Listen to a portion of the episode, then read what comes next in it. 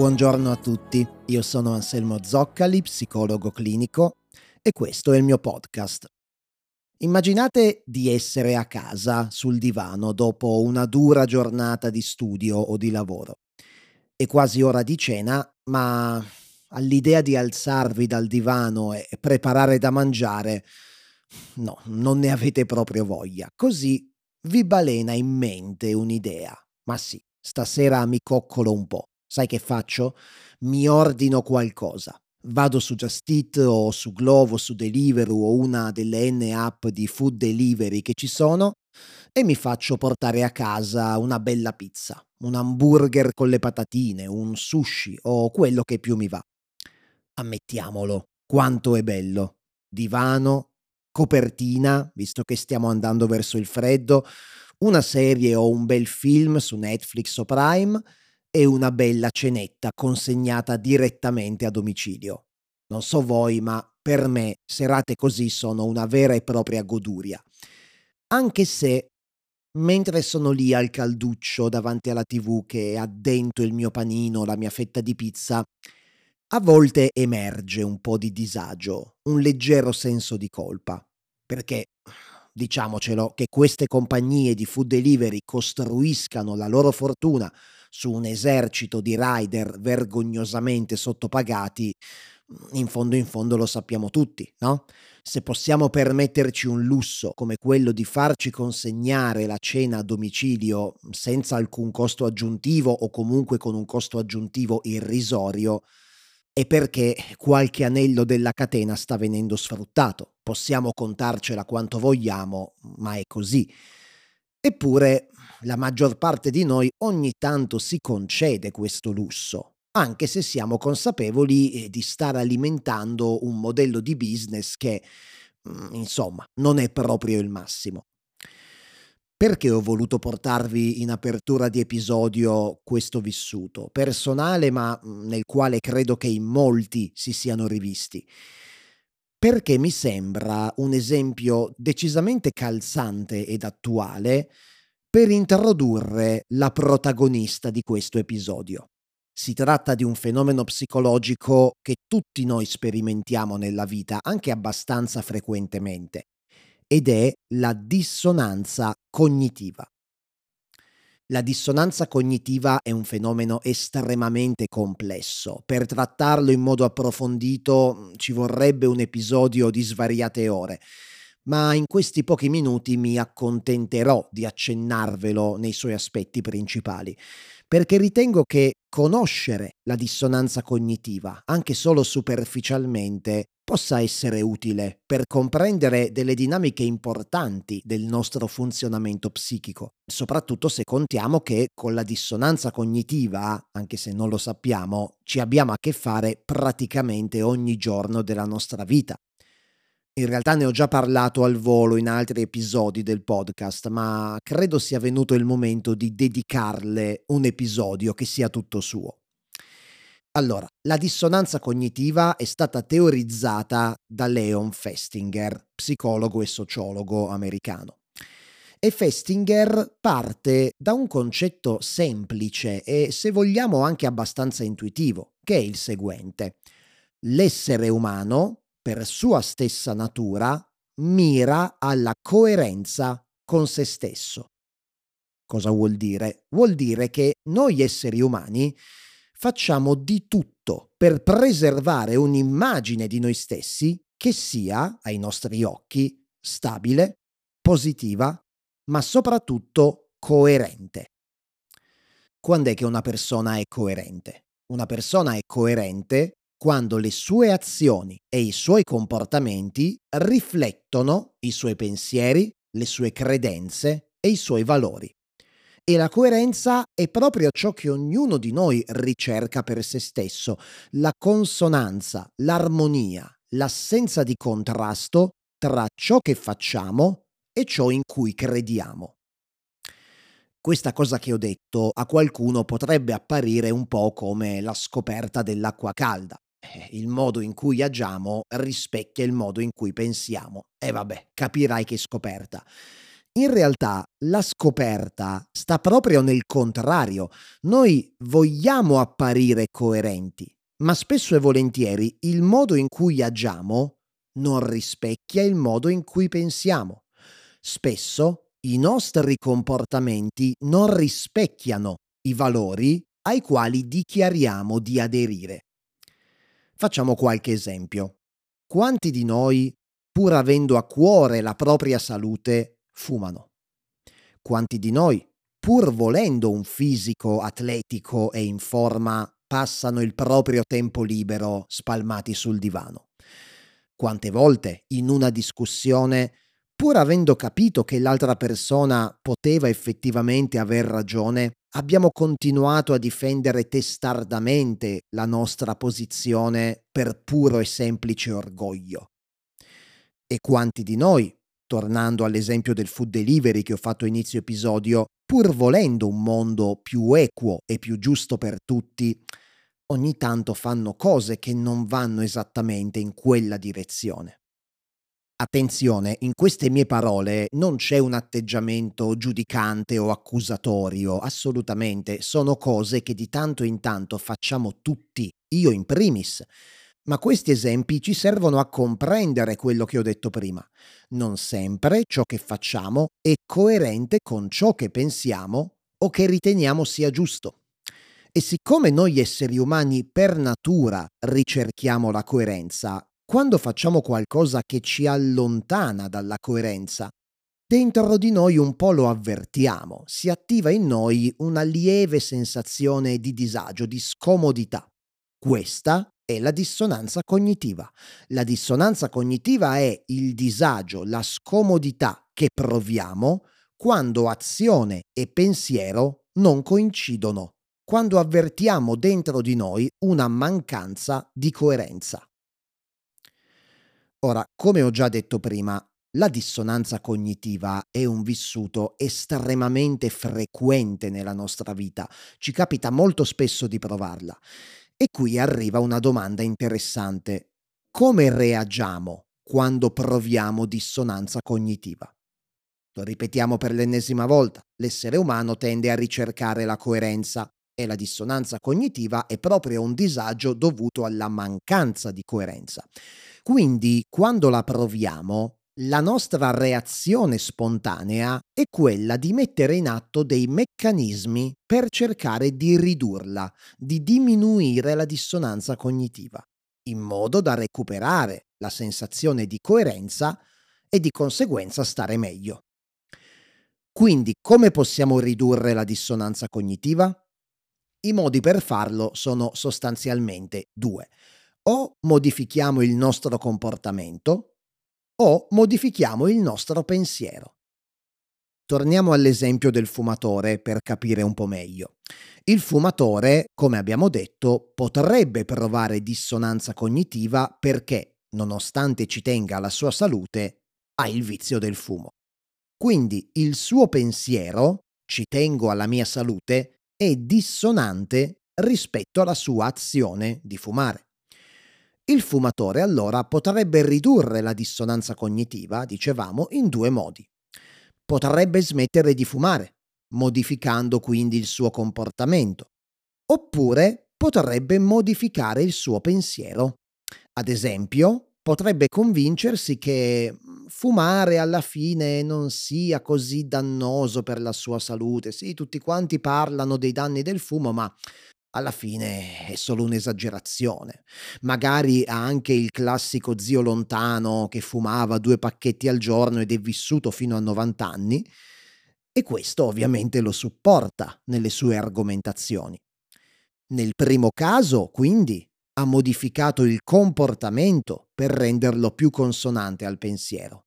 Nel secondo caso, ha modificato il pensiero per renderlo più consonante al comportamento.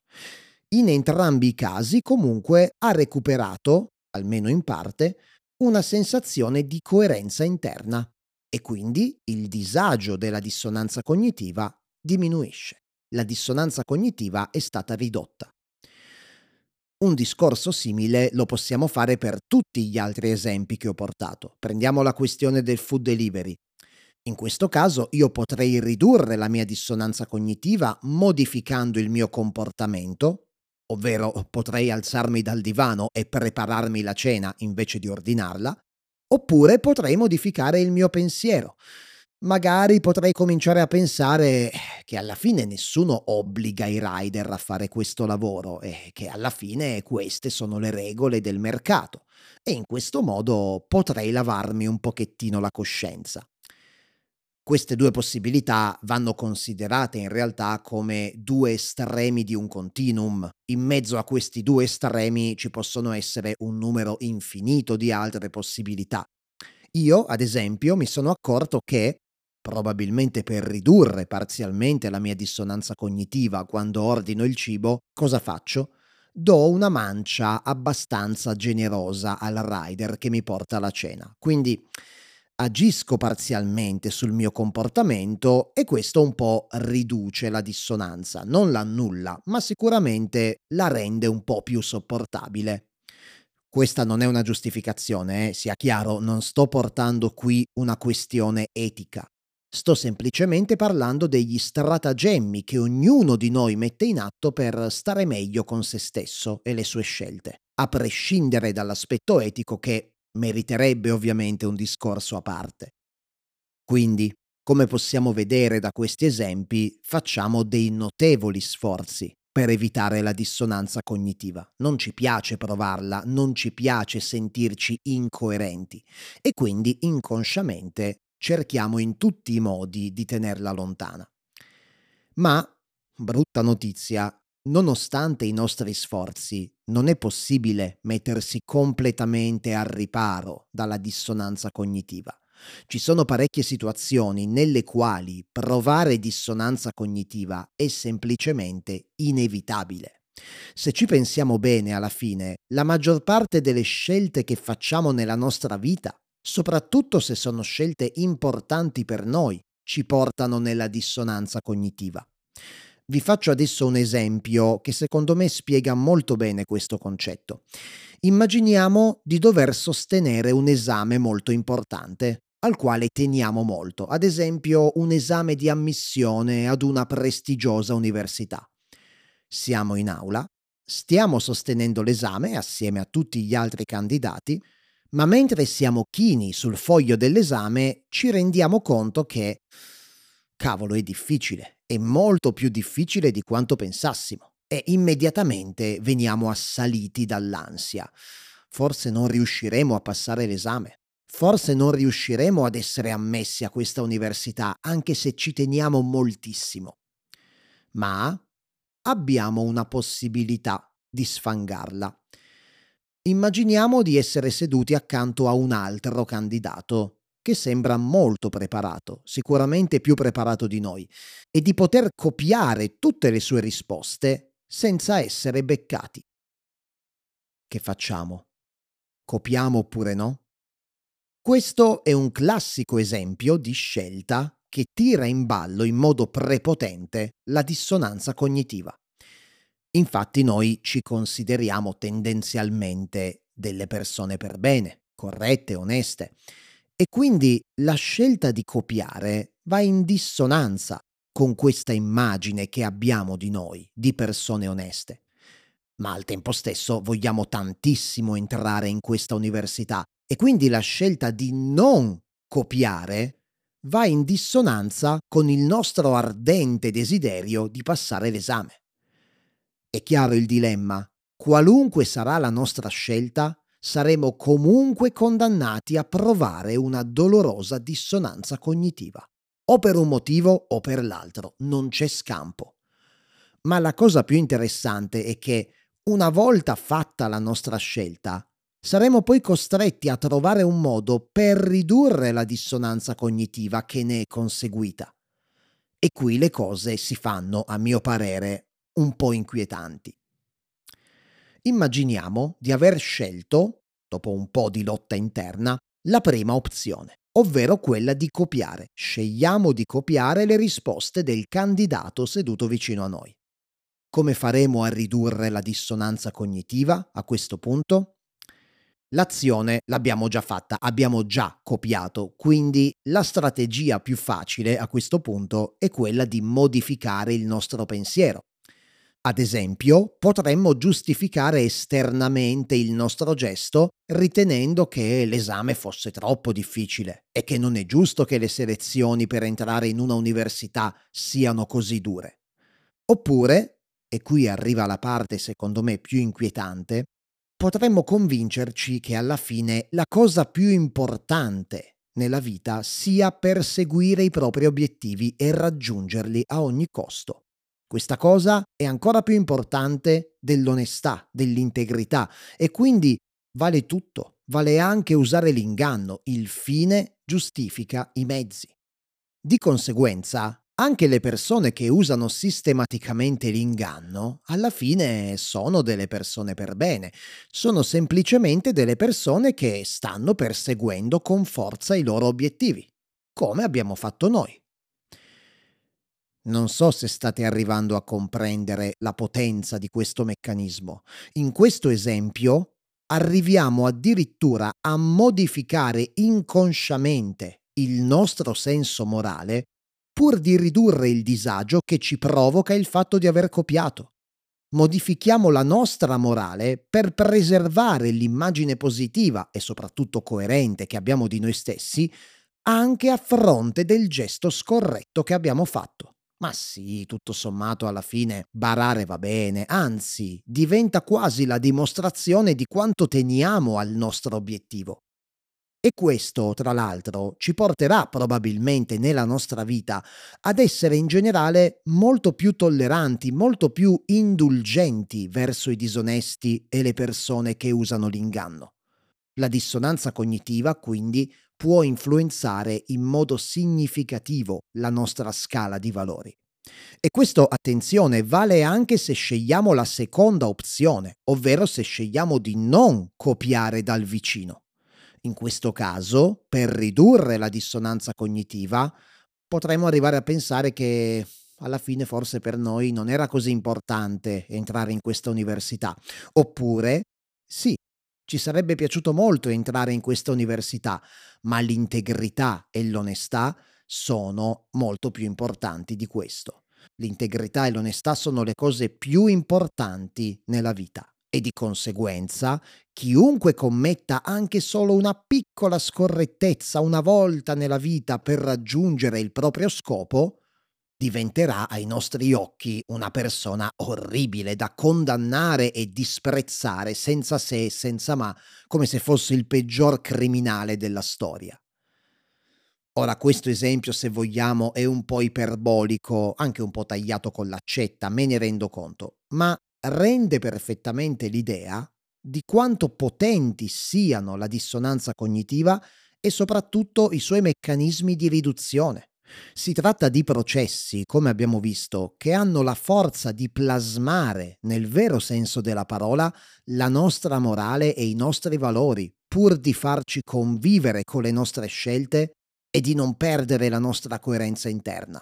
E sono sicuro che se fate un po' di mente locale vi verranno in mente tantissimi episodi della vostra vita nei quali avete fatto i conti senza saperlo, proprio con questi meccanismi. Ma allora, per avviarci alla conclusione, cosa possiamo fare per evitare di incappare nella dissonanza cognitiva? Eh, come abbiamo già detto, non si può eradicare completamente la dissonanza cognitiva dalle nostre vite. La vita per sua natura ci mette di fronte a scelte, decisioni da prendere e ci mette continuamente alla prova con la sua complessità. Quello che possiamo fare, quando incappiamo nella dissonanza cognitiva, è cercare di mantenere un atteggiamento il più onesto possibile nei confronti di noi stessi. Ricordiamoci che siamo esseri umani. Siamo creature estremamente e meravigliosamente complesse e, come scrive Guggenbull Craig nel suo libro Il bene del male, siamo esseri paradossali e contraddittori. La contraddizione è parte di noi e del nostro funzionamento. e dobbiamo imparare ad accettare la sua esistenza, senza per forza dover ricorrere a giustificazioni posticce per ricostruire artificialmente una facciata di coerenza. Possiamo accettare, ad esempio, di essere delle persone per bene che a volte purtroppo commettono qualche azione che non è proprio da persona per bene. Possiamo provare a comprenderci senza per forza giustificarci a tutti i costi. Attenzione, accettare la contraddizione non vuol dire arrendersi alla contraddizione.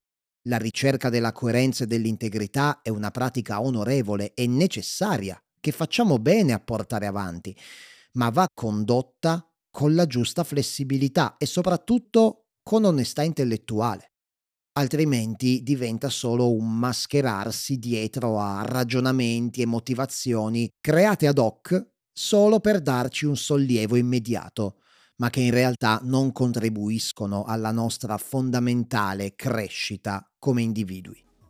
Bene, ci fermiamo qui. Io come sempre vi ringrazio per aver trascorso il vostro tempo con me e vi do appuntamento al prossimo episodio del podcast tra due settimane. Se avete ascoltato il podcast su YouTube e vi fa piacere condividere il vostro punto di vista, potete scrivermi nei commenti, io vi leggo e vi rispondo sempre con grande piacere.